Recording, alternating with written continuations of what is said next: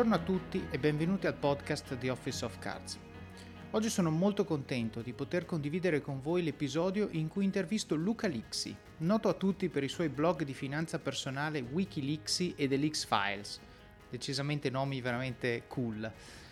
Luca ha un percorso davvero particolare. Ha iniziato la sua vita professionale in banca, poi si è messo, come dice lui, un po' in proprio facendo il promotore finanziario e infine si è messo del tutto in proprio, creando un'azienda di consulenza finanziaria che oggi conta già 15 persone in staff. Possiamo quindi parlare di uno che si è fatto le ossa in grandi aziende, ha imparato quello che c'era da imparare, si è creato vie di uscita relativamente sicure, e ne parliamo bene nell'episodio, e poi ha fatto il salto diventando imprenditore e usando tutto quello che ha imparato per aiutare le persone a gestire, a gestire le loro finanze. Come sapete, il mio obiettivo è quello di aiutare le persone a crescere e non potevo non intervistare Luca, che per il mondo finanziario ha il mio stesso obiettivo. Come ho conosciuto Luca? Semplice, un ascoltatore, Daniele, che ringrazio infinitamente, mi ha messo in contatto con lui. Quindi vi invito, se conoscete qualcuno che ritenete possa avere una storia o un'esperienza interessante da condividere, a farsi avanti, a parlargli del podcast, magari farglielo ascoltare e poi a presentarmelo. Bene, dopo questo annuncio doveroso eh, e questo ringraziamento, non mi resta che augurarvi buon ascolto di questa chiacchierata con Luca Lixi. Buongiorno Luca e grazie per aver accettato l'invito a partecipare al podcast di Office of Cards. Buongiorno Davide, grazie a te per l'invito. Senti Luca, innanzitutto grazie veramente per aver accettato questo invito perché eh, chiaramente io e te facciamo eh, dei lavori abbastanza interessanti in comune abbiamo una cosa, vogliamo aiutare la gente a imparare a, a stare un po' al mondo su, su, due dimensioni abbastanza importanti. Tu da un punto di vista diciamo di gestione finanziaria e io magari da un punto di vista più relazioni, management, vita in azienda, insomma cose che più o meno eh, diciamo tutti dobbiamo, dobbiamo affrontare tutti i giorni in qualche maniera.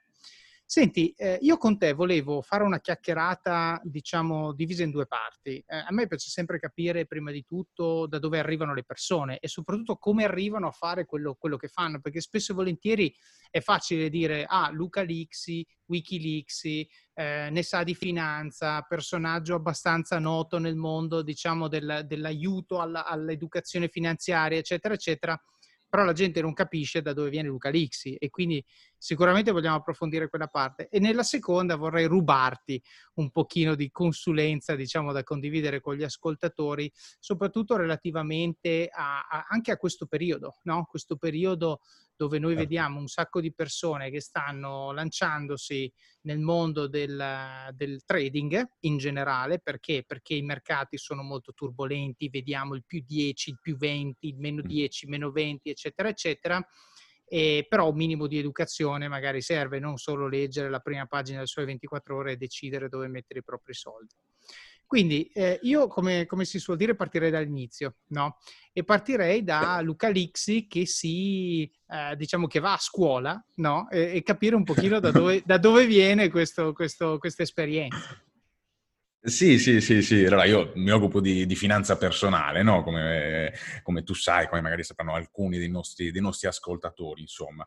Finanza personale e educazione finanziaria che nel grosso risponde a, a una domanda, insomma, questo tipo di, di, formazione, di educazione o di alfabetizzazione ancora più a monte, risponde alla domanda eh, ho dei soldi, li sto guadagnando, cosa ci faccio con questi soldi? Mm? Perché non, non, cioè, sembrerà strano per chi magari non è in questa condizione fortunata o comunque favorevole più che fortunata di, di avere del denaro, però eh, nel momento in cui li si guadagna o si ha a disposizione una cifra anche importante, è, è comunque un problema, un bel problema, eh, sono, sono peggiori altri problemi, però comunque diventa un problema un problema di dover prendere le decisioni e aver paura di prendere decisioni sbagliate, come peraltro anche, anche spesso avviene. Due parole di me, dai, non mi piace tantissimo parla- parlare, parlare, di me, mi sembra di parlare adesso, però ci sta, ci sta assolutamente raccontare qualcosa. Io cioè, na- nasco proprio nel mondo della finanza, anche dopo la scuola, io sono un ragioniere, no? Eh, ragioniere che è, tra l'altro è una, una materia anche, anche sottovalutata. Eh, se ci pensiamo, c'è anche Warren Buffett, una delle, eh, delle materie, de- delle skill più, eh, che più volte riconosce siano importanti è la contabilità. La contabilità però a scuola ti viene anche insegnata in un modo estremamente noioso, cioè massimo, la massima aspirazione che può avere un ragioniere contabile magari è quello di fare, non so, l'amministrativo in un'azienda oppure continuare gli studi e fare magari il commercialista o proprio il ragioniere se venissero insegnate anche a scuola, nei percorsi di ragioneria, economia aziendale, come un modo comunque per capire anche il mondo del denaro, ma anche il mondo delle aziende. E contabilità vuol dire semplicemente diciamo, andare ad analizzare i dati, di, i dati delle aziende eh, riguardanti il passato, ma comunque anche in prospettiva futura. Quindi potrebbe essere resa molto più interessante a livello scolastico. A me interessava comunque, eh, anche se non veniva resa così interessante, e ho, iniziato un po' così. Ho iniziato un po' così... Eh, parliamo di ormai una quindicina d'anni fa, una quindicina d'anni fa buona, il mondo comunque era un po' diverso, uno dei percorsi tradizionali, quindi per, eh, per i ragionieri magari più, più, brillanti, diciamo, io ero bravino a scuola, era quello di eh, presentarsi in banca, diciamo, non presentarsi come cliente, ma insomma, mandare il curriculum per le selezioni in banca, così è stato, ho iniziato a lavorare in banca a 19 anni, nel frattempo continuavo Quindi tu eh, hai fatto il, il, percorso sì. di ragioniere e poi hai detto vado a lavorare in banca, sbocco naturale, sì. anche perché eh, forse ragioneria più di magari un liceo ti, ti, prepara già un pochino al mondo del lavoro, no? mentre quando esci dal liceo hai magari tanta teoria e però non è immediatamente applicabile. Io penso a me stesso, quando mi sono laureato, eh, diplomato al liceo scientifico, effettivamente sì, pu- puoi andare a fare tutto, ma non sei bravo a fare niente. Ecco, questa è un po' la sintesi. Quindi certo, certo. invece magari la ragioneria ti prepara un pochino di più con alcuni corsi a, a entrare in una professione, così? Qualcosina, però diciamo, non, non, tanto a livello di, di, competenze specifiche, chiaramente che poi vanno assolutamente approfondite. Nel mio caso più che altro è stata un'ambizione personale, ma te lo dico molto francamente, perché volevo iniziare a guadagnare dei soldi. Cioè non mi stava mm. bene, la mia famiglia, per carità, non, non, non ho mai avuto grossissimi problemi, però non è che navigassimo nell'oro. Mm, ok, cioè non c'erano tutti questi soldi per condurre già una, per farmi condurre già una vita da adulto, tra virgolette, mantenuto dai miei genitori. A 19 anni io invece comunque ero piuttosto maturo per la mia età e volevo la mia autonomia finanziaria, la mia autonomia economica, quindi è stato più un mio il mio desiderio, quello di affrancarmi sin da subito dalla mia famiglia, che ripeto, mi ha dato tantissime cose, non ne voglio certamente parlare male, ne voglio dipingere dei quadri da, da ghetto americano, di, di, povertà, perché non è assolutamente così, però io volevo comunque, ripeto, la, avere la mia autonomia economica sin da subito, a 19-20 anni, insomma. Quindi iniziato in banca, ho fatto, tanto stiamo parlando della storia personale, penso ci possa stare. Un'altra scelta che col senno di poi penso sia stata premiante è stata quella di andare a vivere da solo immediatamente. Mm. Appena mm. appunto il primo stipendio inizia a vivere da solo a 19 anni. Non è una scelta così eroica, per carità, non sto dicendo questo, però non è neanche così comune, soprattutto in Italia. Tu magari conosci anche la realtà dei paesi scandinavi o comunque di altri paesi del mondo più anglosassoni, andare via di casa, cioè non andare via di casa, andare a vivere da soli semplicemente a 19-20 anni è la normalità. In Italia assolutamente no. E questo, ripeto, riguardando un po' indietro... Questo perché? Approfondiamo un attimo questo punto, perché in realtà, ah. cioè, quello che tu stai dicendo, secondo me, ci porterà, cioè io ci vedo già un Firrus, adesso non voglio spoilerare, però uno che poi si mette in proprio, alla fine mi, mi, fa capire che forse il germe ce l'aveva prima, no? il germe dell'imprenditore. Quindi c'è questo Luca Lixi che dice, io mi sono diplomato, mi sono diplomato anche bene. Poi dici, va, voglio indipendenza, quindi probabilmente c'era, ed è qui la domanda, no? Cioè, perché volevi indipendenza? Forse la domanda, perché dici, voglio indipendenza, quindi voglio trovarmi un, un, un'indipendenza di tipo abitativo e per farlo mi servono i soldi per pagarla. Quindi alla fine le due cose sono collegate. Ma da dove viene secondo te questo, eh, cioè ce l'avevi già, nel senso mm. quindi aspettavi che arrivasse il diploma per poi rimetterti già, oppure è stato uno stimolo che hai avuto un'epifania, cioè ah, ho diplomato, bene, adesso cosa faccio? L'università, che sono altri cinque anni dove non guadagno niente e faccio il mantenuto. Eh, co- com'è stato quel momento della tua vita che poi probabilmente ha indirizzato una serie di cose che sono successe dopo? Mi, mi, ci hai fatto pensare tu, mi ci hai fatto riflettere tu. Effettivamente il fil rouge può essere questa eh, ricerca di, di, libertà, che sembra una frase, una frase, da film, però anche sì, cioè per me la liber- io sono libertario anche da un punto di vista di, di, di filosofia economica, quindi è, è, un concetto estremamente importante la libertà. Quindi forse questo più che altro, la ricerca di libertà che a 19 anni magari non, potevo ancora, non immaginavo ancora potessi raggiungere con la mia azienda, con magari altri percorsi di formazione, e per me a 19 anni il modo... Eh, il modo più, più diciamo, più, più fattibile dover essere raggiunto questo primo step di libertà era comunque, diciamo, eh, lavorare come dipendente. Poi, attenzione, voglio dire anche una cosa, Davide, se ci pensiamo comunque è un percorso anche abbastanza eh, tradizionale, no? Eh, cioè, lavorare in banca è, cioè, non è una cosa da, da, da film anche questa, questo, questo, voglio dire, perché adesso magari sono le, eh, il grande cercatore di libertà, alla fine stavo cercando comunque un posto fisso, che va benissimo, è una cosa fantastica. Eh, cioè, il problema è che lavori, che fai, eh, puoi fare carriera all'interno, ci mancherebbe altro. Non sono neanche per chi magari eh, cioè, gli imprenditori sono dei grandi eroi e dipendenti, certo. sono, non è, non è assolutamente minimamente così. Però, però, voglio sottolineare una cosa, e lo faccio pensando un po' anche alla mia situazione, uh, e non so se è necessariamente positiva o negativa. Io voglio, gli voglio dare uno spin positivo, che è lo spin del tu hai preso in mano la tua vita. Perché tu ti sei diplomato con che voto? A 100 centesimi, dai. 100 centesimi, bene, lo sapevo, sì. ho guardato su LinkedIn, era una domanda trabocchetto. Allora, tu ti sei diplomato con 100 centesimi e non, non, hai, non sei andato all'università che per un diplomato bene, io sono abbastanza sicuro, probabilmente qualcuno, professori, genitori, insomma, qualcuno probabilmente un pochino il naso ha storto, sono abbastanza sicuro di questo. E, e perché per me, io mi sono diplomato invece con 90, non così bene eh, come te, però avevo una pulsione da parte dei miei genitori, non forte, però eh, latente, cioè era un rumore di fondo dove se non vai all'università eh. eh sei un po', non dico un fallito, ma comunque ci, ci rimaniamo male. No? E quindi io, e questa è la cosa importante che voglio dire, io ho fatto una non scelta, cioè io sono andato all'università perché non ho scelto di non andarci. Mentre invece tu hai fatto una scelta attiva, una serie di scelte attive, perché poi c'è anche la casa, eccetera, eccetera. Però il concetto è tu hai fatto un'analisi della tua situazione e hai preso una decisione. Poi giusto o sbagliato lo vediamo dopo.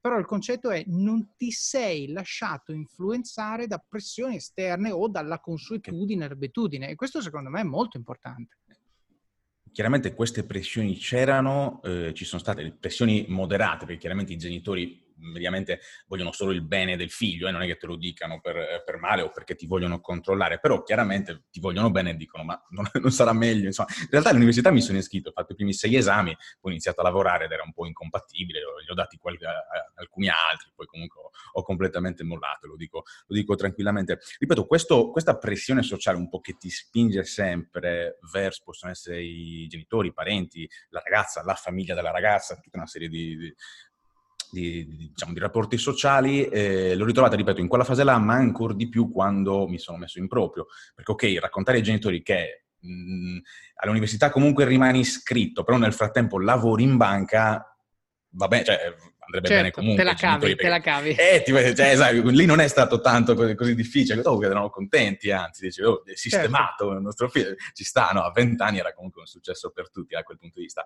Più che altro c'è stato questo tipo di discorso qua dopo, quando ho lasciato il posto in banca, per iniziare magari a fare certo. il, il eh. libero professionista e poi ancora, lì sì, lì è stato un certo. pochino più tosta, insomma, tapparmi le orecchie e andare avanti per la mia strada, ti assicuro. Certo, adesso, adesso, ci arriviamo. Comunque questo punto secondo me è veramente fondamentale. Io ci riflettevo anche qualche giorno fa ascoltando un podcast, proprio quanta parte della nostra vita è frutto di non scelte. Cioè di, di noi in maniera magari, eh, ripeto, non, non, siamo coerciti, nessuno ci impone niente, ma le consuetudini eh, di cui ci circondiamo definiscono dei modelli a cui noi tendiamo inerzialmente ad andare ad associarci.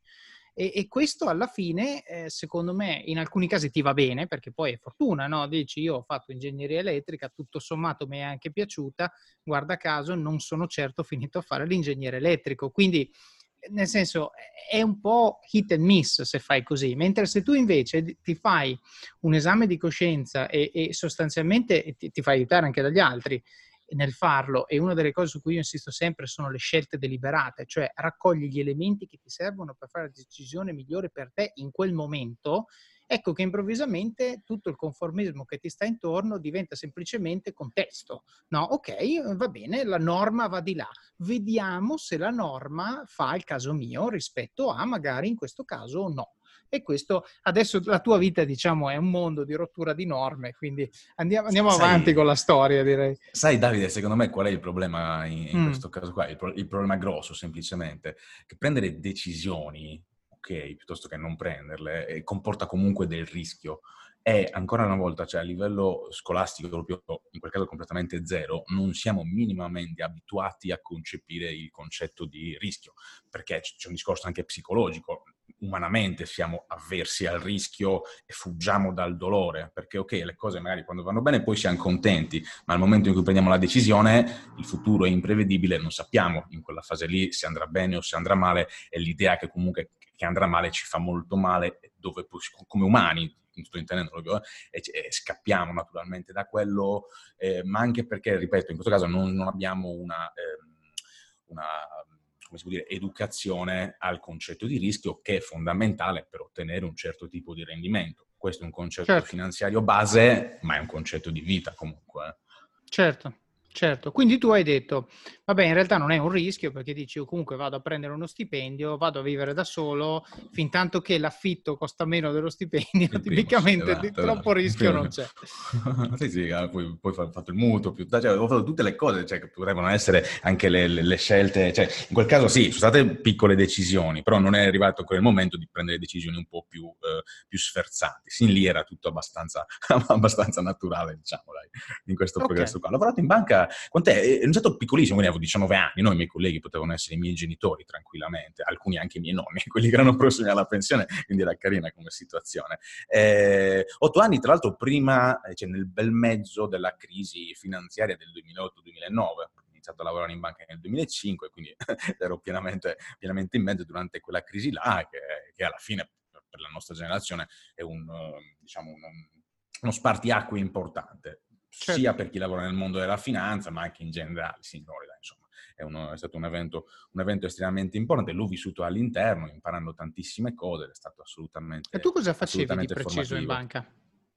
Allora, in banca un po' tutto, tendenzialmente però, soprattutto i primi anni, specializzato nell'ufficio credito, quindi mm. eravamo, cioè, eravamo, proprio quelli che finanziavamo le persone e okay. i, i, motivi bo- de, dello scoppio della bolla immobiliare era proprio che si finanziavano troppe persone senza merito creditizio. Quindi conosco benissimo, non so se hai visto il film La grande scommessa, no? che, che si finanziavano comunque persone con magari redditi molto precari ed era assolutamente così in banca, non magari gli eccessi americani, un pelino meno, però poi ripensandoci, cioè, eh, ma non perché cioè, noi impiegati fossimo in qualche modo estremamente incentivati a farlo, semplicemente perché eh, la banca, quel, cioè, il credito in quel momento là era di, di manica larga, cioè si finanziava veramente certo. tutti, perché poi c'era il meccanismo che poi i crediti venivano cartolarizzati, venduti, eh, messi nelle obbligazioni, insomma tutto quel movimento là, però fronte consumatore sì, c'era un'espansione del credito importante che poi è esploso assolutamente, certo. persone che non pagavano più, crisi economica, insomma momenti, momenti particolari, esatto. Ok, quindi eri lì in quel periodo ed eri in prima linea perché sostanzialmente il tuo eh, mestiere eh, era quello che, esatto. che, ha generato il problema, poi non tu nello eh, cioè, specifico. Non, per... non, ero nell'ufficio esatto, cioè nella torre d'avorio della direzione, ero assolutamente in prima linea, certo. ero, cioè, ero, ero, nella filiale, ci, ci, si occupava un po' di tutto, si ruotava nei vari uffici aziendali, però sì sì, la, i, i, primi anni, soprattutto durante la bolla, la, la specializzazione era il credito e poi anche diciamo, la gestione del denaro. Chiaramente e lì ho iniziato a capire che c'era che poteva anche essere più interessante il mondo degli, degli investimenti, in mm. senso stretto, della finanza, della gestione del denaro, sì. E quindi sei passato poi alla divisione investimenti o finché sei rimasto in quella banca hai fatto prevalentemente credito? Prevalentemente, sei... esatto. Prevalentemente okay. poi comunque ancora pochi anni perché mi ero effettivamente stancato non tanto dell'ambiente in banca, perché per carità non ne posso, non ne posso parlare male più di tanto, uh, della situazione, perché comunque ok, a 19 anni entri in banca e sei felice già a 25, dopo sei anni così, una persona magari come me, un po', un po', ribelle per definizione, mi ero rotto le scatole, ma un po' del, eh, della routine. Questo sì, uh-huh. questo sì la, la, grande molla è stata questo, non la qualità del lavoro in sé, ma la qualità della, della mia vita e la, eh, la, poca, come si può dire, eh, coerenza con le mie aspettative e come magari mi, mi, mi, mi, sarei visto qualche anno prima, cioè come mi volevo vedere io in carriera, mm. eccetera, e come in realtà stava andando la, la carriera e la vita in generale. Ripeto, anche lì niente di, eh, di esagerato, nessuna particolare eh, difficoltà, insomma, personale, però un po' di insofferenza, dai, diciamo così. Mm, insofferenza, questo Ma sì. e, e, questo secondo te, perché questo secondo me, allora, sei stato lì sette anni, hai detto, no? Se esatto, sei anni, eh, forse, forse anche adesso, dal sì, 2005 al 2004, no, anche 8, 8 pieni, sì, sì. 8 anche anni. piena Quindi, 8 anni. Esatto. Allora, per uno che ha avuto, diciamo, il coraggio che hai avuto tu eh, di, a 19 anni, metterti a lavorare per casa, mutuo, eccetera, eccetera, 8 anni sono tanti, cioè io 8 anni in un'azienda solo non li ho mai fatti. Quindi la domanda che ti faccio è la seguente, cioè che cosa eh, che cosa ti ha tenuto lì per otto anni? Nel senso, chiaramente imparavi qualcosa, imparavi il mestiere, va bene, però eh, diciamo per otto anni c'era qualcosa in cui credevi e poi evidentemente è venuto meno e quindi ti ha fatto guardare altrove, immagino, o no? Questo episodio è supportato da Scalable Capital, il tuo compagno ideale per iniziare a investire in modo semplice, sicuro e conveniente. Con oltre 600.000 clienti, Scalable è una piattaforma regolamentata e questo è molto importante ragazzi, perché vi offre una possibilità di investire in azioni, ETF e fondi partendo solo da un euro. Ma perché dovreste iniziare a investire? È semplice. Primo, l'inflazione, che se aumenta di questo passo diminuisce di molto il nostro potere di acquisto. Secondo, se pensate oggi che la pensione che avrete quando ci andate a 80 e passa anni vi permetterà di sostenere lo stile di vita che avete, beh, vi faccio tanti auguri. E il terzo, beh, per chi ne ha, i figli. Io ad esempio ho un fondo per le mie bambine, piani di accumulo per me, investimenti diversificati per obiettivi che hanno orizzonti temporali diversi. Con Scalable puoi dare forma ai tuoi obiettivi di investimento e sfruttare appieno il suo potenziale per far crescere i tuoi risparmi nel tempo. L'importante è iniziare per step e Scalable non ti permette solo di acquistare azioni o ETF, ma anche di imparare come funziona il mondo degli investimenti. Scopri di più su come Scalable può trasformare il tuo approccio agli investimenti visitando il link in descrizione. Ricorda, con Scalable il tuo viaggio finanziario può iniziare solo con un euro. Non aspettare, investi nel tuo futuro oggi stesso con Scalable Capital. Sì, otto anni in tutto, però effettivamente, eh, allora, mh, cercavo sempre delle, come si può dire, delle, mh, dei nuovi stimoli, ok? Quindi anche mentre ero in banca, magari gli ultimi due, i primi cinque sono passati perché dai, i primi cinque, molto giovane, ci sta. Gli ultimi due, tre sono passati, sono riusciti a sopportarli, tra virgolette, appassionandomi tanto di finanza.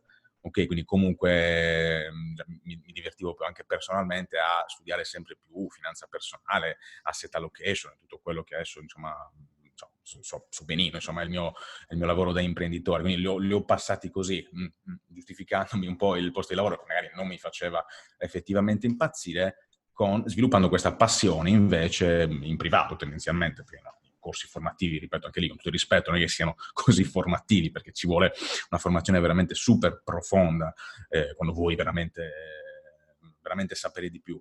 E, ehm, che altro su questo discorso qua? Eh, ma ti dico anche una cosa che mi ha trattenuto, perdonami Davide, era l'impegno mh, hm, preso col mutuo. Mm. Okay. Io ora sono abbastanza contrario, ma perché l'ho provato anche sulla mia pelle, perché comunque tutti dicono, eh vabbè, mutuo, affitto, l'importo è lo stesso, fatti il mutuo.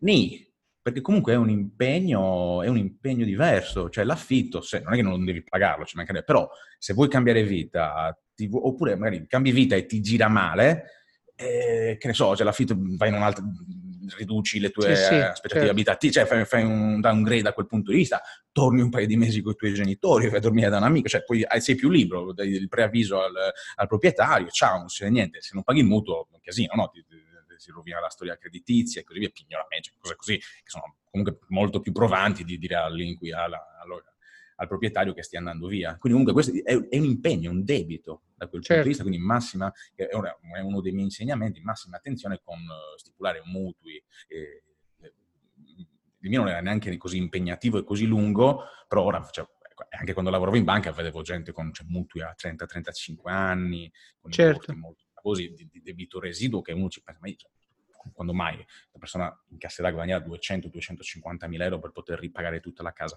Ed è un legame troppo forte che ti, cioè, ti offusca magari la, la capacità decisionale. Non sei più libero da un certo punto di vista. Bravo, infatti questo secondo me è il punto, volevo, volevo, arrivare lì, poi ne parliamo nel dettaglio dopo, però il problema è esattamente questo, non è la componente razionale, perché la componente razionale ovviamente è quella che hai detto prima, se ti escono dalle tasche 500 euro al mese, che sia affitto, che sia mutuo, su 500 euro, vero, quello che cambia è la componente emotiva ed è la componente che poi ti fa fare eh, diciamo, gli errori quando prendi decisioni di un certo tipo. Però in questa fase volevo sottolineare invece la prima cosa, perché il mutuo era il lock-in, no? Dici, vabbè, ho il mutuo, quindi non me ne posso andare.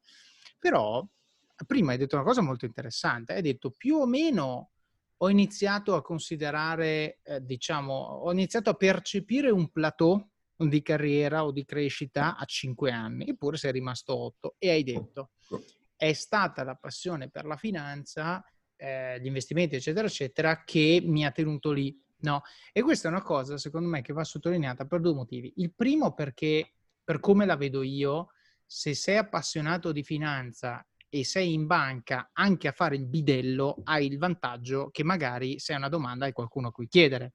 E quindi se tu dici io mi leggo i libri la sera, eccetera, eccetera, va bene, se c'è qualcosa che però non hai capito, sei inserito in un contesto dove puoi comunque buttare un po' di benzina sul fuoco della tua crescita, ovviamente, no? quindi stimoli, eccetera, eccetera. Corretto? Sì, Davide, ma anche perché, sì, assolutamente sì, ma non solo magari per, eh, perché puoi usufruire appunto di qualche fonte interna, ma anche perché comunque sei a contatto con i risparmiatori, con i clienti finali.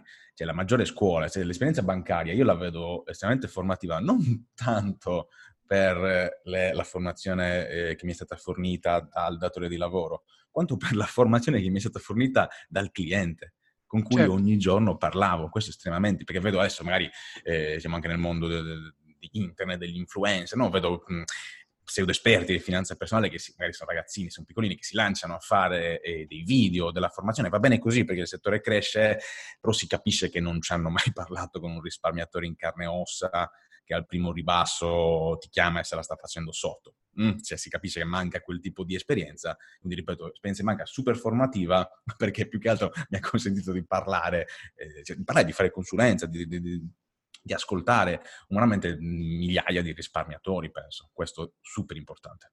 Certo, infatti e questo secondo me, bravo, eh, non ci avevo pensato, ma secondo me è molto importante, cioè respirare l'aria di un ambiente dai due punti di vista, dal punto di vista di chi, eh, diciamo, del cliente, dal punto di vista dell'erogatore del servizio, del prodotto, certo. ti permette di, anche quando sei lì che fai un pisolino, stai imparando qualcosa sostanzialmente. Ma, questo secondo me Ma anche perché lì poi ho capito una cosa, in quel momento lì eh, cioè, ho capito comunque il, il conflitto di interessi tra gli interessi del, del risparmiatore e gli interessi della, della, banca o della società di gestione del risparmio, quello che è. Ok, c'è un conflitto di interessi tra le due cose, poi magari dopo ne parliamo, però lì ho iniziato a capire un po', perché ti faccio l'esempio delle eh, obbligazioni subordinate vendute ai risparmiatori. Parliamo di una storia di qualche anno fa, ormai non se ne parla più, perché ormai si parla solo di coronavirus, anche certo. cioè, non, si, non, si, parla più di certe cose, certi scandali passati, no? Cioè, ehm, vendere quelle obbligazioni là, per esempio, o le azioni non quotate da alcune banche venete, eh, era nell'interesse della banca la vendita di prodotti finanziari per loro favorevoli, non era assolutamente mai nell'interesse del risparmiatore. E qui c'è un conflitto troppo gravoso che non era, cioè, da un certo punto di vista, irrespirabile. Poi cercavo di... non abbiamo mai fatto noi queste cose qua. Però eh, certo. il conflitto... altri prodotti, magari non così spazzatura come queste obbligazioni qua, però eh, certi tipi di fondi più Mm, costosi, quindi più dalla parte della banca, eh, certe polizze, e lì c'è un, comunque un conflitto di interessi, insomma. Perché non sei libero di vendere, se lavori in banca non è che sei libero di vendere tutti i prodotti finanziari che l'industria finanziaria ha creato e vendi, che ne so, i fondi o gli ETF di un'altra banca. Devi vendere quelli della tua banca che però magari non certo. è che certo. siano proprio, siano proprio una grande soluzione. Certo, sempre, magari, magari, non sono i migliori. Eh, certo. Eh, diciamo così, dai. Adesso, esatto, diciamo in politichese. Adesso, adesso questa, questa l'approfondiamo. Però l'altra cosa che volevo dire è legata alla, al fatto di stare lì. Tu hai fatto una cosa che molti ascoltatori mi chiedono. Io faccio tante consulenze di carriera a, a ragazzi soprattutto, no? un po' giovani, che dicono, senti, io sì. mi sono stufato del mio lavoro ma non so cosa voglio fare. No? E allora io qui voglio proporre il metodo Lixi contro invece il modello americano. Il modello americano ti dice lascia tutto e inventa qualcosa. Il metodo Lixi invece è tienti il lavoro, usa le sere per studiare qualcosa che ti piace e poi fai di quello un lavoro, mi pare di capire. Adesso l'ho battezzato metodo Lixi, ma sto cercando di parafrasare quello che tu hai detto. E tu hai detto, io mi sono preso un paio d'anni, più o meno, con la certezza dello stipendio. Perché? Perché avevo il mutuo, quindi ovviamente l'ho fatto anche per quello, ma l'ho fatto imparando cose nuove che mi sarebbero poi servite per fare quello che mi piaceva. E allora io ai giovani, che soprattutto eh, a me contattano per il mondo dei dati, no? Eh, io gli dico, ti piacciono i dati? Vatti a fare un corso su Coursera, su Udemy, su Linda, fai qualcosa per arricchire il bagaglio di cose che tu puoi offrire a un potenziale datore di lavoro, ma fallo col paracadute e poi esplora quel settore. Questo è il messaggio che volevo anche dare sì. per essere meno scriteriati, no? di, di, dire mollo esatto, tutto esatto, e... Eh al di là del paracadute ci sta perché poi a un certo punto te lo devi comunque lo devi cacciare via questo paracadute. All'inizio va bene, come hai detto te, però il, il punto è proprio quello di eh, cioè, sviluppare competenze che potrai vendere in futuro. Perché io immagino che cioè, tanti chiedono a te, ma è una domanda che fanno anche a me, come posso fare? E, e sviluppa capitale umano in competenze, figlio mio, perché non è solo metterti in proprio per una eh, esigenza individualista, egoista, perché tu vuoi fare l'imprenditore, perché ok, al mondo là fuori che tu vuoi essere libero non gliene frega niente. Al mondo là fuori interessa se hai delle competenze da vendere che ti permettono poi di essere libero, ma se non ce le hai, cioè, cosa posso fare? Eh, cosa sai fare? Niente, eh, non, puoi, non, puoi, fare niente. Cioè, puoi fare che devi sviluppare queste competenze qua, se no veramente è un cioè, sì, Don Quixote così, e, e, e, prendi diciamo magari derive particolari come come, che ne so, cioè fare cose veramente insulse, che non, non stai sviluppando il capitale umano. Pensi certo. di essere libero, ma in realtà sei, sei lì che stai facendo niente, veramente. Insomma. Ma anche lì, anche lì a me piace. Io scherzavo sempre e, e, devo dire, per fortuna sono cresciuto, sono maturato un pochino da questo punto di vista, ma quando ero all'università io mi vantavo del fatto che la mia professione, eh, scusa, quello che io studiavo mi rendeva pronto a una professione. Dico nel bene e nel male, ingegnere elettrico, io un lavoro ce l'avrò. Ok? No. E scherzavo sempre pensando a, a, ai miei amici, amiche, amici che avevo all'epoca che facevano lettere di filosofia e dicevo scusa ma tu cosa andrai a fare? no? in realtà poi molte di queste persone che conoscevo adesso fanno lavori che ovviamente non hanno molto a che vedere con lettere e filosofia però tranquillamente hanno fatto delle carriere di qua di là di su di giù. Il, il punto è la domanda che io facevo loro è ma tu cosa ti aspetti di fare? E la risposta che loro mi dicevano è non lo so però mi piace no? Allora io dico attenzione No, non, non, sto dicendo giusto o sbagliato, ma dico attenzione, se tu fai una scelta perché ti piace, devi essere pronto ai problemi che, questo, che, avere questo tipo di approccio ti può causare quando, come si dice un po' in inglese, quando la, la gomma tocca terra. Perché a quel punto lì, quando tu vai sul mercato e vai per, per un lavoro in banca e tu sei laureato in lettere contro uno laureato in economia e commercio, eh, qualche chance in più ce l'ha quello in economia e commercio, questo è un fatto.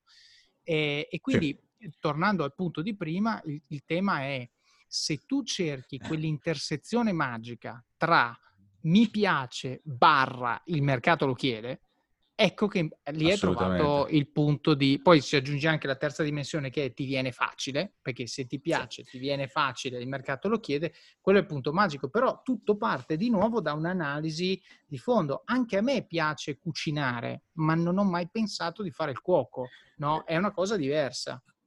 Dico anche una cosa, però eh, la domanda che farei a quel punto è ti piace, ok, ma quanto ti piace? perché io penso che eh, se ti piacciono le lingue antiche, che ne so, che magari adesso non è un, una professione che ci si immagina uno sbocco sul mondo del lavoro così facile, non è, magari non è richiestissimo, o magari sì, non sono un esperto per carità, però io penso che eh, se ti piace talmente tanto da ambire a diventare uno dei massimi esperti, vai tranquillo che qualcosa, mm, ok, qualcosa te la cavi, è che mm, mi piace, va bene, quindi la passione va bene, però sempre con uno spirito imprenditoriale. Comunque, uno spirito imprenditoriale è un'ambizione che fa molto americano, fa molto discorsi motivazionali americani, però di, di essere il migliore di quello che fa, cioè il migliore del mondo, no, magari però tra i migliori, di essere un vero professionista. Non solo mi piace per ammazzare il, terno, il tempo o come, diciamo, alternativa alla disoccupazione o altro, o perché ti piace, non lo so, perché metti la foto su Instagram, cioè di avere una vera passione ed è sacrificio anche, cioè ti piace all'inizio, dopo che cioè, magari devi leggerti 800.000 libri, ascoltare webinar, sacrificare tempo libero, perché tu hai detto la, la, strada alla Lixi, tra virgolette. Comunque lavori, fai esperienza e nel tempo libero eh, sviluppi tue passioni, che devono essere passioni molto forti. E questo vuol dire comunque sacrificare del, del tempo agli affetti, alle, altre cose ancora più divertenti. Mm, quindi lo vuoi fare? Eh, questa è una domanda che bisogna fare. Certo, tra l'altro io ho questa, questa sorta di approccio quasi mh, contrario rispetto alla scelta del lavoro, cioè io non dico fai un lavoro che ti piace, ma dico il lavoro che ti verrà meglio sarà quello di cui meglio sopporti i lati negativi perché i lati positivi è facile apprezzarli, ma il problema sono i lati negativi e quando tu hai un lavoro di cui ti piace il 90%, ma il 10% lo detesti a morte, finirai per lasciarlo o per essere infelice, una delle due, quindi comunque non andiamo sì. bene. Se tu invece hai un lavoro di cui ti piace il 50%, ma il restante 50% non ti pesa, è più facile che quel tipo di lavoro sarà un lavoro nel quale riesci a, a durare. Un'altra cosa sì. che ascoltavo questa mattina in un podcast che faceva la recensione di un libro che devo assolutamente recensire perché sennò eh, me ne pento, eh, diceva, c'era appunto questo, questo mh, l'autore di questo libro, stava leggendo e diceva, eh, tante volte sento la gente mi dice, ah io non non performo bene in quell'azienda perché il lavoro non mi piace. E dice, sapete cosa gli rispondo? Io rispondo, il lavoro non ti piace? Bene, devi eccellere nel lavoro che non ti piace, perché a prescindere dal fatto che ti piaccia o no, se tu lo fai al meglio, la tua condizione migliorerà. Poi, vuoi che migliora perché la gente vede che ti sbatti e quindi ti dà più responsabilità, ti fa crescere, eccetera, eccetera, o vuoi che migliora perché comunque sbattendoti al massimo impari un sacco di robe e poi te ne vai da un'altra parte, il punto di fondo è il tuo datore di lavoro non ricompensa il fatto che ti piace, ricompensa la qualità del tuo lavoro, quindi è su quella che ti devi concentrare, non sulla prima parte. Eh, sì, sì, io penso, sono d'accordo con te Davide, aggiungo anche un punto, eh, soprattutto anche magari per i più giovani. Ehm, la loro eh, preoccupazione e paura maggiore è non sapere cosa fare, tendenzialmente perché loro vorrebbero un percorso, uno script di carriera già impostato, ma cioè, adesso ti faccio io una domanda a te, tu te lo immaginavi cioè, 15 anni fa che ora 15 anni, saresti stato in que- 15 cioè, anni dopo saresti stato in questa situazione? Non avevi la più pallida idea tendenzialmente, come neanche io avevo la più pallida idea. E quindi il segreto cos'è? Fare iniziare a fare perché non puoi sapere prima come andranno tutte le varie, i vari snodi della tua vita che sono infiniti, molteplici, non ti immagini neanche che, che, cosa ti ha cambiato la vita quel giorno, quella decisione, eccetera. E poi è figo fare le storie, tra virgolette, di successo, che quello è survivorship bias, no? La storia la raccontano sempre quelli che hanno un po' vinto, mm, che sono arrivati certo. alla fine. Ed è bello fare, no, io avevo già in mente a vent'anni la mia carriera, non sapevo un cazzo a vent'anni, cioè a vent'anni ho detto, vado, cioè, eh, ti dico, eh, ho detto una parolaccia, quella bippiamo magari, va bene, non va sapevo, bene. non lo, i puntini li riunisci, anche Steve Jobs disse qualcosa del genere, detto meglio sicuramente Steve Jobs, però eh, il punto era un po' che i puntini li riesci a riunirli dopo, certo. prima devi metterli questi puntini qua e, e mettili mettili, alcuni saranno sbagliati sicuramente, però inizia a metterli assolutamente e metterli vuol dire capacità di prendere decisioni e torniamo a, certo. torniamo a bomba sul discorso di prima. Mm. Senti, quindi dai, allora, sette anni, otto anni, poi hai detto gli ultimi tre mi sono studiato un po' le cose, ho capito sì, che sì, c'era sì, un mondo che mi piaceva di più e quindi cosa hai fatto? Eh, oh, mi sono dimesso dalla banca, ok, lì sì è una scelta abbastanza particolare, e ho iniziato a fare, anche lì però un ibrido, lì c'è stato un altro scalino, ho iniziato a fare il promotore finanziario, che è un libero professionista, quindi partita uh-huh. IVA è tutto non dipendente, però hai comunque il mandato di una banca.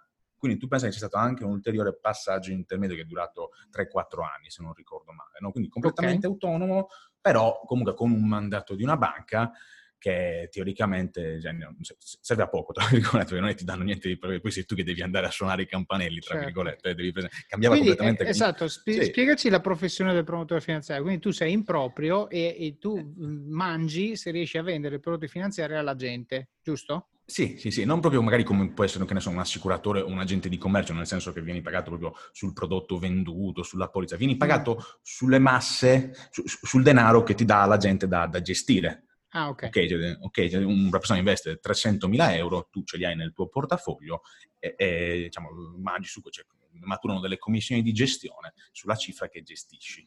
Ma tu quindi, cioè, tu, quindi tu succede, tu mi suoni il campanello, io ti do 300.000 euro e tu poi esatto. investi come meglio credi e ti tieni una percentuale del, del totale. Tu paghi, no? no? praticamente tu paghi, no, sì, praticamente guarda, tu investi 300.000 euro, ti faccio un esempio, no? su un fondo di investimento che costa magari annualmente il 3%, mm-hmm. perché le cifre sono il 2 o il 3%. E questo, la verità è che non tutti i risparmiatori lo sanno che funziona, adesso lo diciamo, perché questo non tutti lo sanno. Investi 300.000 euro, ok? Uh-huh. Su un fondo di investimento che ha commissioni di gestione al 3%. quanto fa? Vuol dire 9.000 euro all'anno di commissioni che tu paghi senza vederle materialmente, perché non è che devi staccare un assegno al promotore certo. della banca con la, fee di 9.000, ti vengono addebitate sulla cifra che hai dato da investire, che è eh, nel, nell'investimento, sta maturando magari con un po' di rendimento e così. Ok? Certo. E, e, chiaramente con quei 9.000 cioè, viene pagata la banca, viene pagata il promotore poco, chiaramente cioè, è, è, l'ultimo, è l'ultima certo. ruota del carro, tutta la struttura manageriale estremamente piramidale, insomma. Certo, i, Rolex, i, Rolex, dei dirigenti bancari costano. Bisogna, eh, certo. C'è tutto quel mondo lì, c'è tutto quel mondo lì e quindi però sì, funziona, funziona assolutamente così, che anche lì è, è, è un ulteriore conflitto di interessi. Diverso da quello bancario, ok? Però comunque anche qui è presente, ok? Anche qui è presente e va tenuto in considerazione. È che eh, ci sono alternative valide?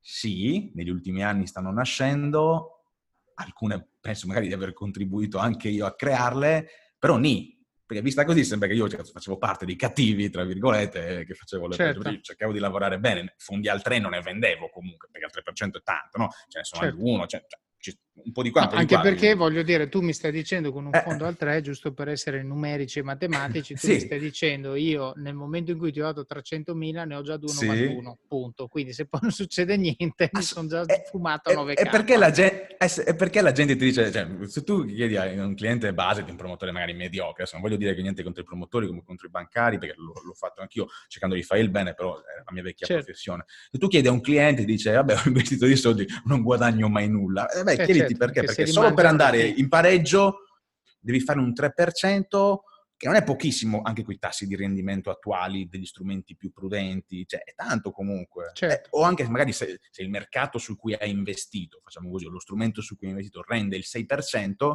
certo. eh, ok, avete fatto metà a metà. Bene, se, se, si guadagna alla fine tutti contenti, però male da un altro punto di vista. E poi immaginati gli anni in cui il mercato va male.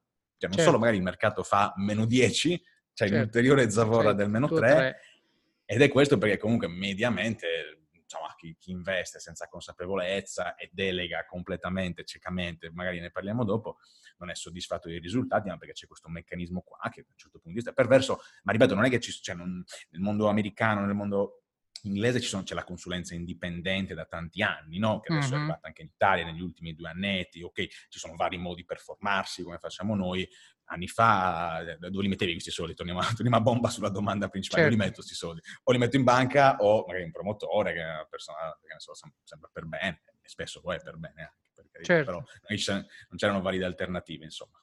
Vacanze in Sicilia o in Sardegna. Con i traghetti GNV viaggi in relax, porti tutto quello che vuoi e ottieni super vantaggi. Col nuovo programma Fedeltà MyGNV accumuli punti viaggiando, ricevi un cashback del 20% e tanti sconti a bordo. Non c'è modo più conveniente per andare in vacanza. Scopri i dettagli su gnv.it.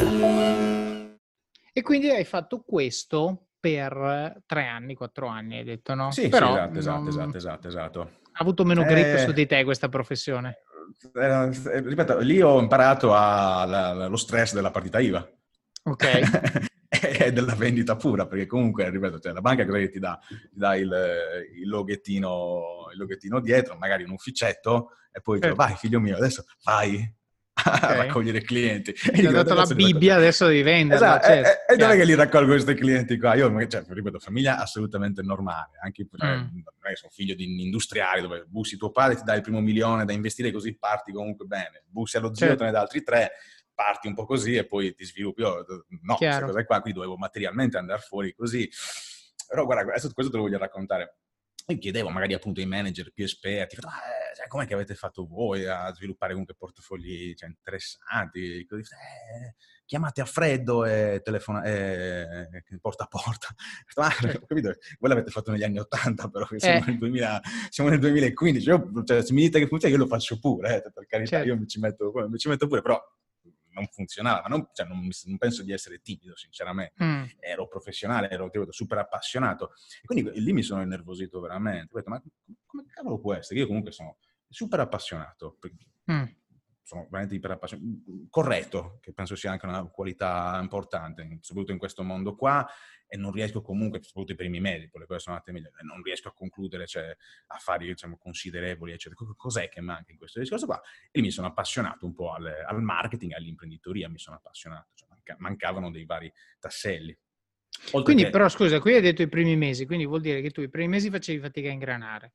Esatto, Poi hai esatto, chiesto esatto. un po' in giro e quello che ti dicevano era, diciamo, not applicable al tuo caso specifico, esatto, per, per usare un esatto, esatto. eufemismo. Eh, e quindi hai detto, vabbè, però esatto. comunque il mutuo c'è, la minestra nel piatto bisogna metterla, mi invento qualcosa. E lì ti sei inventato, cioè ti sei inventato, hai cominciato a studiare cosa dovrebbe fare un promotore nel 2010 o 12, 13, Assolutamente, sì, sì, sì, esatto, assolutamente sì, assolutamente sì. Lì proprio per rabbia, perché ripeto, lì è stato il momento in cui lascio il posto fisso e quindi comunque un po' di più di pressione sociale, essere tutti ma sei sicuro Luca che è la scelta giusta? No, me lo dicevano così perché io avevo comunque il mio carattere, non mi facevo sottomettere, però me lo dicevano con, le buone, sei sicuro che è la scelta giusta? E quindi dopo i primi momenti di difficoltà, comunque mi sono messo dei dubbi anch'io, ma cazzo, non è che avrò fatto veramente, veramente certo. una fesseria, no?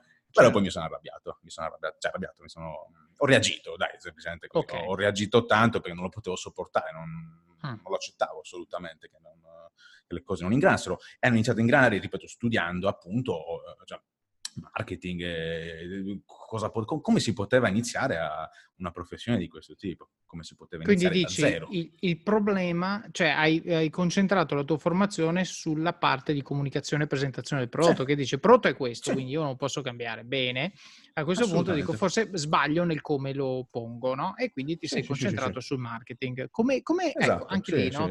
Supponendo che secondo me tra gli ascoltatori c'è tanta gente magari che dice eh, ok, anch'io credo di aver bisogno di una competenza, poi magari in marketing, magari qualcos'altro. Cosa hai fatto mm-hmm. operativamente? Hai comprato un libro, sei andato online? Eh, se ci puoi anche collocare su, sul periodo esatto così capiamo più o meno cosa c'era disponibile. 2000, 2013, 2013 okay. 2012 appunto. Sì, sì, sì, 2012-2013, eh. corsi di formazione, corsi di formazione okay. con cui, che, che, esatto, su cui ho investito inizialmente anche, cioè, non centinaia di migliaia di euro in quegli anni là, però qualche migliaia di euro e a quel tempo per me erano soldi comunque, quindi ho, ho rischiato ulteriormente anche in quel momento là, perché ripeto, avevo le spese fisse, i guadagni latitavano e quindi comunque ho preso questo ulteriore rischio di, però eh, cioè, rischio sì, però avevo capito che era l'unico modo per, per formarmi. Eh, sul marketing poi io non sono un esperto di marketing assolutamente, fatto le mie cose, ho fatto i miei percorsi, però poi cioè, bisogna anche mettersi ad applicare, lavorare e, e svilupparsi la propria professionalità. Sono, io penso una cosa, eh, Davide, tra le competenze varie più importanti è quella di, eh, di scrittura. Cosa vuol dire ora che tutti dobbiamo eh, scrivere li- dei libri? No, magari no, per carità, però io ti assicuro che scrivere, cioè buttare giù le idee semplicemente ti aiuta a fare chiarezza semplicemente. Perché io, certo. io davo, eh, avevo capito che un certo tipo di marketing di contenuto, no? Non voleva dire, fare, dire frasi strane a effetto che la gente sarebbe caduta ai miei piedi, ma voleva dire semplicemente magari presentarti al cliente, prima di presentarti da lui, mandargli una brochure con delle cose, cioè delle cose scritte che, che avessero senso, chiaramente, che avessero senso per, presen- per, iniziare a presentarli e andare meno comunque a freddo, dargli del contenuto di alfabetizzazione, di educazione anche preliminare. Hm? così era anche più disposto ad ascoltarti, poi bisogna scrivere cose intelligenti, ma non avevo problemi a scrivere cose intelligenti di finanza perché, ripeto, la competenza c'era, si stava formando, ora magari di più, però c'era già comunque. Eh, certo. Dare questi materiali informativi, formativi prima comunque di, di di iniziare le trattative, se no veramente ti presenti là completamente, cioè, cosa gli vuoi dire a una persona che non conosci, che non sa niente di te, che, di cui non sai il livello di consapevolezza, competenza finanziaria, eccetera, dammi soldi lì ti devi veramente giocare tecniche di vendita di quelle subdole, aggressive, cioè, oppure devi promettergli il rendimento, perché attenzione, cioè, eh, nel mondo della finanza, che, che, che, è una cazz- che, è una fesseria assoluta, totale, certo. è, proprio, è scorretta perché non, nel mondo finanziario la verità è che non sei in grado di promettere alcun tipo di rendimento. Puoi fare delle stime, delle proiezioni per carità, però devi anche presentare poi l'altra faccia della medaglia che è il potenziale rischio. E i più, eh, come si può dire, i più, cioè col pelo sullo stomaco, di rischi non ne parlava nessuno. Certo, Dammi parlano, soldi, ti parlano do il 10%. Un'ora e mezza di rendimento e un secondo di rischio. E quindi... Eh, dammi soldi, ti do il 10%, così poi se veramente magari il mercato, non tu, cioè il mercato quell'anno è andato bene, gli hai dato il 10%, il cliente è contento e tutti si va a sciabolare, ma se è andato male, però si, si prendono un rischio che però è proprio... È, come si può dire, deontologicamente scorretto, non, non mai fatto, certo. ti, si, ti, si, ritorce contro. Ad alcuni è andata bene, però non, non andava a prendere questo, questa roba qua, non, non, cioè, è scorretto materialmente. Certo, secondo me hai detto una cosa che voglio sottolineare, cioè ci sono, eh, a me piace parlare, cioè quando si parla di competenze o, o, o, capacità, secondo me si dividono in due categorie, ci sono capacità di cosa e capacità di come. Le capacità di cosa sono quelle tecniche, cioè tu impari una cosa fortemente tecnica, un linguaggio di programmazione, impari la chimica organica, la fisica nucleare, cioè se fai Gestire quello nella vita, certo, esatto, esatto sì, quella sì. è una competenza tecnica dove tu impari un cosa. Cosa impari? Impari la cosa che stai imparando. Ci sono invece delle capacità che sono trasversali, che io le chiamo capacità di come, che si applicano a tutti i cosa. E il marketing, ora, se tu parli di come fare a ottimizzare il CPC su Google AdWords, possiamo essere d'accordo che non serve a tutti.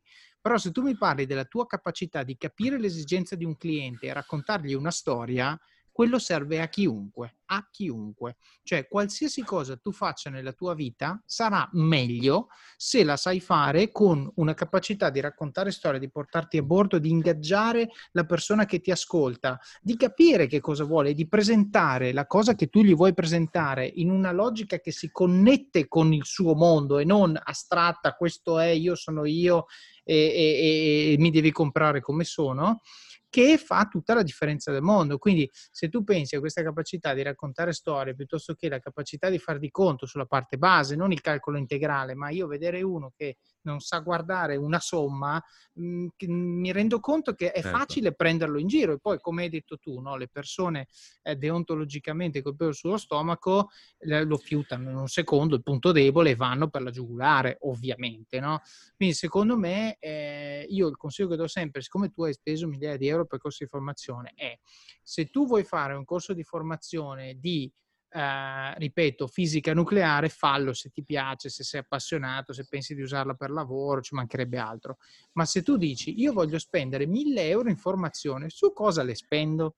Pensa alle capacità di come, cioè se tu impari un po' di marketing di base, che vuol dire raccontare storie, comunicare, anche se fai il sarto, ti aiuta a vendere i tuoi vestiti, ok? E, e quindi secondo me voglio anche togliere il, il, così, uh, il, timore che magari qualcuno può avere nello spendere cifre che possono essere importanti relativamente certo. al reddito del momento. Cioè tu dici ho speso migliaia di euro, eh, tu magari guadagnavi 2000 euro al mese, hai speso 2000 euro in un corso, vuol dire che quel mese eri a zero.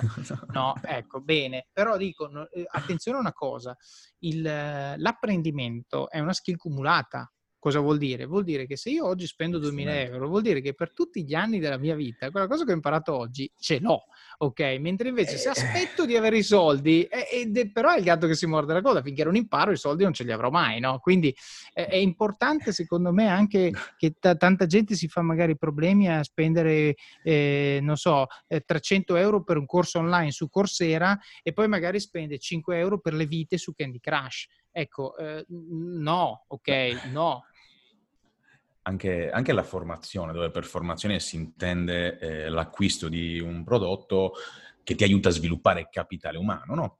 È un investimento, è un investimento a tutti gli effetti. Ora, cioè, non, non, dico i nostri numeri perché non mi va di stare qui, però se faccio i calcoli de, del ROI, di quell'investimento di qualche migliaia di euro, con poi tutto quello che è venuto, che non è solo merito di quella roba lì, perché poi ci ho messo tutta la mia voglia, tutte le mie cose, perché un altro dei certo. discorsi della formazione, ok, il corso fatevelo, però poi applicatele le cose, se no passate da un corso all'altro, perché c'è anche questa deriva, no? La gente che fa 100 milioni di corsi, di, di, di, di ogni tipo di roba, ogni volta si carica un po' e poi non fa niente non applica certo. niente. Io ne ho fatto un paio eh, e poi mi sono messo a lavorare, ragazzi. Cioè, bisogna mettersi a lavorare. È un investimento, esatto, che nel senso alcuni magari corsi possono rivelarsi inutili, col senno di poi, altri possono dare ROI che non sono quelli de- dell'investimento in borsa, 7-8% all'anno, possono essere ROI clamorosi voglio fare le nostre cose, però adesso ho la mia azienda, siamo in 15, andiamo molto bene, insomma, cifre interessanti si sono sviluppate anche da, quel, da quella formazione che in quel momento lì, ti assicuro, era un sacrificio. Certo, e infatti questo secondo me è proprio il discorso dell'investimento, cioè il, adesso tu mi insegni, no? Costi e investimenti sono due cose diverse. Bene, la formazione non è mai un costo, anche se sono soldi che escono dalla tasca, la formazione va vista, o perlomeno se eh, fai un lavoro di ricerca, eh, come ho detto prima, finalizzato a capire qual è una formazione propedeutica alla tua crescita, quello è un investimento, appunto. Cioè tu esci dal corso di formazione che sei una persona migliore più, che non vuol dire migliore umanamente, ma vuol dire che sai fare cose che la persona che in quel corso è entrata non sapeva fare e questo se lo sai posizionare bene nel mercato, il mercato te lo riconosce con un delta ricavi che poi sia, ti danno lo stipendio più alto, ti danno... A me viene in mente questo aneddoto, lo racconto che tanto ormai sono, dovrebbe essere, sì. lo statute of limitation dovrebbe essere caduto, è in prescrizione me l'ha raccontato quello che era un mio capo di qualche anno fa, no? mi diceva, ah, io lavoravo per questa azienda e a un certo punto gli ho detto, io vorrei fare un MBA, no? Master in Business Administration. E ha chiesto all'azienda un'aspettativa, perché il Master in Business Administration durava un anno, e gli ha chiesto anche un contributo, diciamo, economico, perché costano un sacco di soldi, era in America, certo. eccetera, eccetera. Ci sta, tante aziende lo fanno per le persone di talento, no? Perché dici, torni, sei migliore di prima, sai fare cose, cose in più e quindi, eh, diciamo, sei un valore certo. aggiunto per l'azienda. Questa persona è andata, ha fatto l'MBA, poi di solito su quella cifra ti mettono un lock-in, cioè se devi stare un anno dopo l'MBA, se no ce li ridai, eccetera, eccetera. Okay. Questa persona sì. è stata capace di tornare in azienda, quindi nell'azienda che le aveva dato, le aveva tenuto il posto di lavoro, le aveva dato eh, anche una parte del, del cosa, sì. e gli ha detto, eh, ragazzi, però io adesso l'MBA dovete pagarmi di più di prima. Cioè, pazz- e l'hanno pagata di più di prima. E, e questo cioè perché? Perché dice: Io adesso sono in un segmento diverso, sono nel segmento di quelli che hanno l'MBA. Siccome quelli che hanno l'MBA prendono 100 e io prendo 80, dovete darmi qualcosa. E, ed è riuscito a ottenere l'aumento del esatto. eh, non fa la piega, però complimenti alla faccia tosta. e, esatto. e questo ci tengo a sottolinearlo perché? Perché eh, si tratta di posizionamento, no? a parte la faccia tosta, ma eh, nel momento in cui tu vai ad acquisire competenze che il mercato premia, il mercato le premia. E quindi se tu ti metti in una, cos- in una posizione di monetizzare rispetto a dove stai, eh, ti sposti su un altro diciamo, livello retributivo. Sì. E ovviamente qui parlo di retribuzione perché sono numeri, è facile, 80, 100, 110, ma eh, può essere anche un altro livello di libertà per esempio, so fare cose che mi permettono di, non so, lavorare quattro ore al giorno invece che otto e guadagno la stessa cifra, piuttosto che so fare un lavoro che mi porta in una zona geografica del mondo dove quelle capacità, se io faccio l'ingegnere minerario perché voglio andare a vivere in Sudafrica, perfetto, è il tuo, il tuo posto, no? Se fai l'ingegnere minerario e vuoi vivere a Roma, forse non, non, è la cosa giusta, non lo so. Certo. Però eh, questo secondo me è importante perché è una scelta deliberata, cioè ragiono su quello che voglio fare, capisco quali sono le cose che mi servono per arrivare a poter fare in maniera credibile quella cosa, riempio il gap, quindi mi strutturo, faccio il corso, imparo, faccio pratica, come hai detto tu, magari sì. vado in quell'azienda per un po', imparo, acquisisco, rubo da chi sa fare il mestiere, qualche trick, eccetera, eccetera, lo faccio mio e come hai detto, apprendimento attivo, cioè non è che faccio il corso, prendo metto il posterino no, sul muro, ho finito, ma sporco le mani, lo faccio mio, eccetera, eccetera, e poi lo metto a servizio di quelli che possono darmi quello che voglio. Assolutamente sì. E voglio anche dire, qua come marketing non è che stiamo parlando di diventare il direttore marketing di una multinazionale oppure al contrario di imparare tecnicalità eh, eh esagerate come quelle che hai detto, ma fare le sponsorizzate o tutti i fan, il controfunnel, di cui io per esempio non ne capisco nulla, cioè delego in azienda queste cose qua, ho un'infarinatura generale, ma non ho mai studiato proprio cose super specialistiche, vuol dire semplicemente sviluppare personal branding, appunto, eh, comunicare come si deve, ma perché sono, ripeto, cose che ti aiutano a capire meglio cosa fai è a strutturare un'offerta migliore e se magari nel posto o comunque nell'azienda che avevi o nel posto di lavoro che ricoprivi non si può creare quell'offerta che tu hai reputato essere la più giusta e te la crei. A quel punto diventi certo. imprenditore. Perché fare un certo. buon marketing ti aiuta, cioè, stai ascoltando, facendo marketing e dialogando cost- costantemente con le persone, stai imparando a conoscere sempre meglio il lato della, della, domanda del tuo servizio, che poi sono i consumatori, è la, è la gente che ti comprerà le cose, cioè, devi, devi, costantemente pensare a loro, non, eh, ok, di tutto il lato dell'offerta, devi, che, che devi essere professionista, devi conoscere materialmente le cose, però ripeto, devi conoscere in modo estremamente approfondito a chi stai vendendo le cose, cosa, da, cosa desiderano, cosa li frena, eh, che problemi hanno, cosa non li fa dormire la notte. Questo è fare marketing. Questo è fare certo. imparare a fare marketing, condito anche di un po' di personal branding, capacità di scrittura, come ti dicevo, e così via. Però Davide c'è anche un problema, noi stiamo parlando di formazione, no? Ma la verità è che la gente in Italia, anche nel mondo forse, non legge manco libri. Quindi mm. c'è nota dolente, Luca, nota Perché dolente qui. Qualche volta mi chiedono anche, qualche volta, ma eh, mi, mi, me lo consigli questo libro? Leggilo, cioè costa Leggi. veramente, i libri costano poco. Fa schifo. Hai letto un libro che fa schifo, amico? Non, non certo. succede, non ti viene un, un problema al, al, cervello se anche leggi magari una porcata. Certe volte mi, mi, chiedono così su libri che io gli vorrei dire fa mm. schifo non leggerlo, cioè è orribile, fesserie, no? Però, cioè, guarda, a me personalmente non ha lasciato niente, se lo leggi comunque non, non, non, muori. Cioè, prendi certo. magari di, di fare qualche scelta sbagliata, così.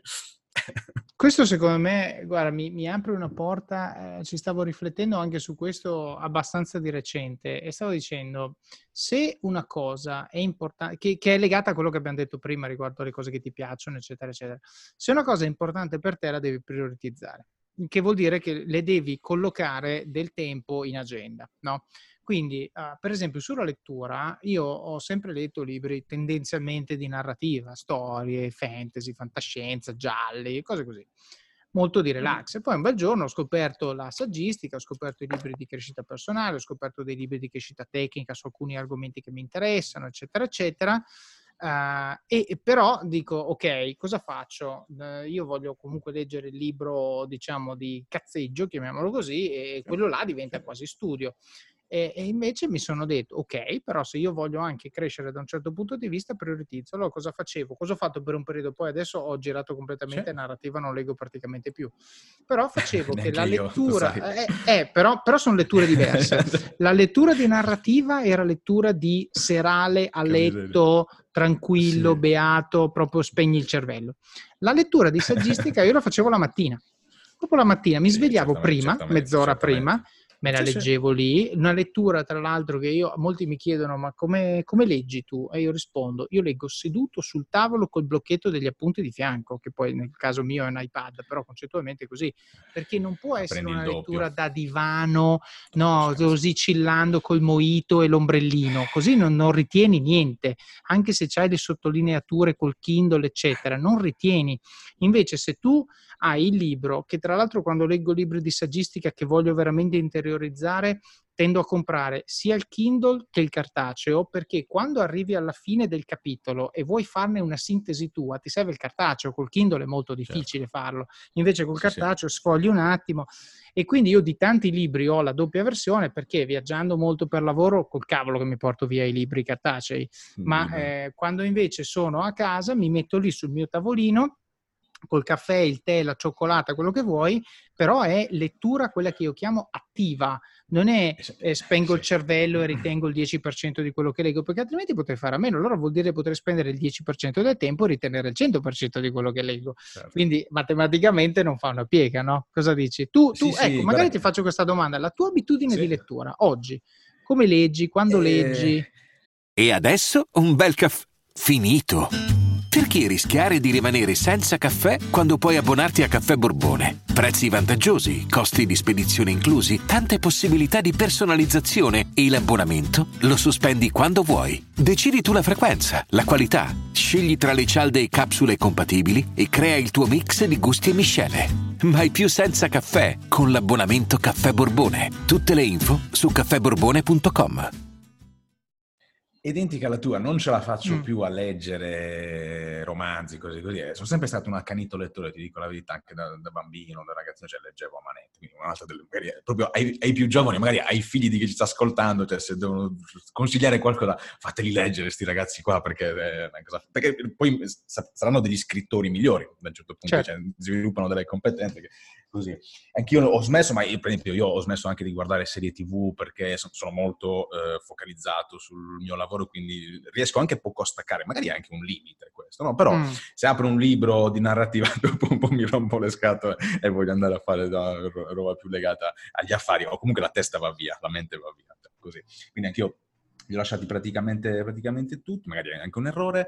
E sulla saggistica, alla fine non è che stai leggendo, hai detto benissimo, io ho le tue stesse abitudini, stai studiando barra ricercando. Mm. Perché, cioè, ok, abbiamo parlato di formazione, che magari sono dei corsi più completi, che ti danno una visione più ampia, eh, mixano varie informazioni, perché questo fa, fa, anche la formazione, mixa varie informazioni in varie fonti, ti dà un prodotto fatto e finito e tu risparmi tempo, perché per raccogliere tutte quelle informazioni, magari tra 100 libri, eh, me lo dicono anche a me un po', eh, ma eh, le tue cose, cioè, ci sono delle informazioni. Eh, non è che me sono inventate io certe cose della finanza, esistono da cent'anni, io ti ho risparmiato mm, dieci anni di, di, di, certo. al, al, modico prezzo che ti chiedo ti ho risparmiato anni, ti ho risparmiato, anzi. Certo. Okay. Quindi quello è più, è più ricerca-studio, assolutamente, rientra in quella in quel settore lì anch'io voglio essere assolutamente concentrato, meglio se spiega, se no non, non, non appre- cioè, apprendi poco o comunque troppo, troppo scanzonata come lettura non, non, funziona. E ancora sui libri sono qualcosa di, di fondamentale, non sottovalutare. Io i libri non li voglio né sottovalutare perché, ripeto, ci sono delle informazioni più importanti, interessanti che esistono, eh, anche nei suoi libri, non voglio neanche sopravvalutarli, no? Non voglio neanche sopravvalutarli perché è una domanda che ci fanno anche noi queste. Quali, quali libri ci consigliate di leggere? Io ne consiglio anche nel blog, no? abbiamo una lista di 10 libri da leggere di base. Io dubito che tutti li abbiano letti prima di chiedermi magari mi dai degli altri libri, perché magari o si diventa dei collezionisti di libri. Cioè, leggetevi questi e andate tranquilli che cioè, avete delle buone basi, non fate neppure l'errore opposto di credervi degli iperprofessionisti per aver letto tre libri. Mm, certo. Attenzione, quello magari può essere un'altra cosa perché poi c'è tutto un discorso di esperienza, di applicazione, di casi reali che i libri non ti insegnano, insomma, insomma. C'è anche questo discorso qua. I libri sono importanti da non sottovalutare, ovviamente neanche da, da sopravvalutare, e la mia routine è un po' come la tua, anch'io leggo di mattina, cerco di svegliarmi appunto presto, mi sveglio comunque anch'io 6, 6 e mezza presto e leggo all'inizio perché la mente, la mente più elastica, la mente più, più sveglia e mi aiuta anche a svegliarmi bene perché sono libri che ho comprato volontariamente, ovviamente non mi sono arrivati al cielo e sono libri certo. che spesso, nonostante tutta l'esperienza, qualche volta dico wow, questa, questa, è un'informazione fantastica, questa la voglio eh, rielaborare, la voglio ridivulgare, la voglio inserire nel, nel, in tutto il nostro percorso. Ancora, cioè, riesco ancora a stupirmi quando leggo libri di personalità illuminate del mondo degli investimenti, perché fortunatamente c'è un'ampia biblio, bibliografia da questo punto di vista. Certo. Senti, stiamo parlando di libri, direi che mi sembra un buon momento per introdurre un'altra delle cose che io e te abbiamo in comune, a dire dell'abitudine alla lettura, sì, che è quella di aver scritto sì. un libro. Eccoci qui, alla fine della prima parte di questa intervista con Luca Lixi, in questo primo episodio abbiamo approfondito la sua storia, le scelte di carriera che l'hanno portato a diventare imprenditore, a scrivere un libro e a creare un'azienda e un seguito importante nel mondo della finanza personale in Italia. La cosa importante è il come l'ha fatto. Ha studiato da solo, ha fatto corsi, ha investito su se stesso, anche cifre che per lui erano importanti all'epoca però lo ha fatto in modo deliberato, pianificando il suo percorso in relazione alle skills che pensava di dover acquisire per poter fare quello che davvero gli piaceva. Alla fine dell'episodio ho per voi un teaser dei temi che affronteremo nella seconda parte di questa chiacchierata. Come sempre vi invito a condividere i link all'episodio e al podcast se vi è piaciuto, a lasciare commenti su Apple Podcast, Spotify, Stitcher oppure anche su LinkedIn, Facebook, Twitter e Instagram. Se non avete ancora comprato Office of Cards, lo trovate su Amazon, Apple Books e i principali siti per l'acquisto di libri online. Ora il libro è disponibile anche in italiano, con una copertina nuova, diverse aggiunte su cose che ho imparato nei due anni dopo la pubblicazione dell'edizione in inglese. Se l'avete comprato e letto, lasciate una recensione e per favore non solo la stellina, la stellina è importante, ma magari anche un commento, un pensiero su come l'avete trovato, su come vi ha aiutato e magari su come vi ha stimolato a fare qualcosa di diverso. Le recensioni aiutano Amazon a capire che il libro piace e aiuta gli altri a sceglierlo, vedendo come ha aiutato voi. E anche il podcast, mi raccomando, recensitelo sull'Apple Store. Vi leggo una recensione abbastanza recente di questo Elegress che scrive questo questa. Ascolto questo podcast da qualche mese e lo apprezzo sempre di più. Il format che alterna interviste e commenti di libri e a puntate che si focalizzano su temi specifici in cui ci si imbatte nel mondo del lavoro è estremamente efficace. Inoltre sono molto utili le analisi che Davide fa durante le interviste e che riassumono i punti salienti toccati dall'intervistato e i concetti fondamentali da portarsi a casa. Un podcast allo stesso tempo profondo ma pragmatico che non vuole insegnare o imporre un pensiero ma che fa riflettere e ragionare. Super consigliato. Ecco bene, se lasciate una cosa così, eh beh, chiaramente mi fate strafelice. Ci sono giorni dove magari a lavoro un po' di difficoltà, leggo queste recensioni e, e veramente mi, mi danno il sorriso e mi motivano e mi gasano. E poi chiaramente mi state dando un feedback, mi, questo, questa recensione mi fa capire che i punti che cerco di passare passano e poi aiutate anche gli altri a capire che cosa c'è nel mondo di Office of Cards e quindi magari a provare ad ascoltare qualche episodio. Un grande grazie come sempre va a tutti quelli che postano su LinkedIn, Facebook o Instagram come stanno usando gli strumenti del libro per crescere e migliorare. Vi ricordo anche Kindle Unlimited, eh, il prodotto per chi vuole leggere tanto e spendere poco con soli 9 euro al mese avete accesso a un catalogo enorme di libri in formato Kindle, incluso Office of Cards. Il vantaggio, eh, essendo che voi pagate un abbonamento, è che se il libro non vi piace non dovete leggerlo fino in fondo per sperare di rientrare dell'investimento fatto. Potete semplicemente lasciarlo lì e passare al successivo. Trovate un link a questo servizio nelle show notes in fondo eh, e se vi abbonate tramite quel link mi aiutate a supportare il podcast. Nell'episodio con Luca parliamo molto di libri eh, e quindi Kindle Unlimited secondo me è la soluzione perché così potete veramente eh, assicurarvi che il numero di pagine che leggete in un mese sia il numero di pagine che è rilevante per voi e non la somma di libri acquistati di cui poi dovete rientrare dell'investimento. Quindi se tutto questo vi piace e lo trovate utile, condividete, commentate, parlatene con i vostri amici, fidanzati, fidanzate, capo, team, collaboratori, parenti di ogni genere. Un altro modo per supportare il podcast, questa volta passivo davvero e senza sforzo, è andare su it.officeofcards.com barra libri oppure sullo show notes di questo episodio che trovate su it.officeofcards.com barra podcasts e cliccare sul primo link che trovate in alto prima di fare il vostro shopping su Amazon. Io su Amazon compro tutto, gli ultimi acquisti sono stati i classici, ormai mensili, l'ho in abbonamento, pannolini e salviette water wipes per mia figlia, la lettiera per la gatta, anche questo in abbonamento così non mi devo ricordare di comprarla, poi è pesante, quindi non ha senso andare a comprare queste cose in negozio. E poi ho comprato anche due libri, uno per mia mamma e uno per me. Credo che molti di noi durante il lockdown abbiano scoperto la comodità di fare shopping online, specialmente per le cose a scaffale, in cui il prodotto è indifferenziato, cioè pannolini comprati qui, comprati lì, quelli sono. Eh, quindi se volete aiutare il podcast eh, basta cliccare su quel link che potete anche salvare nei vostri preferiti e poi fare il vostro shopping nella stessa sessione di navigazione, quindi aggiungendo al carrello e completando il pagamento senza chiudere la finestra. In quel caso Amazon a me riconosce una piccola commissione e a voi non costa nulla.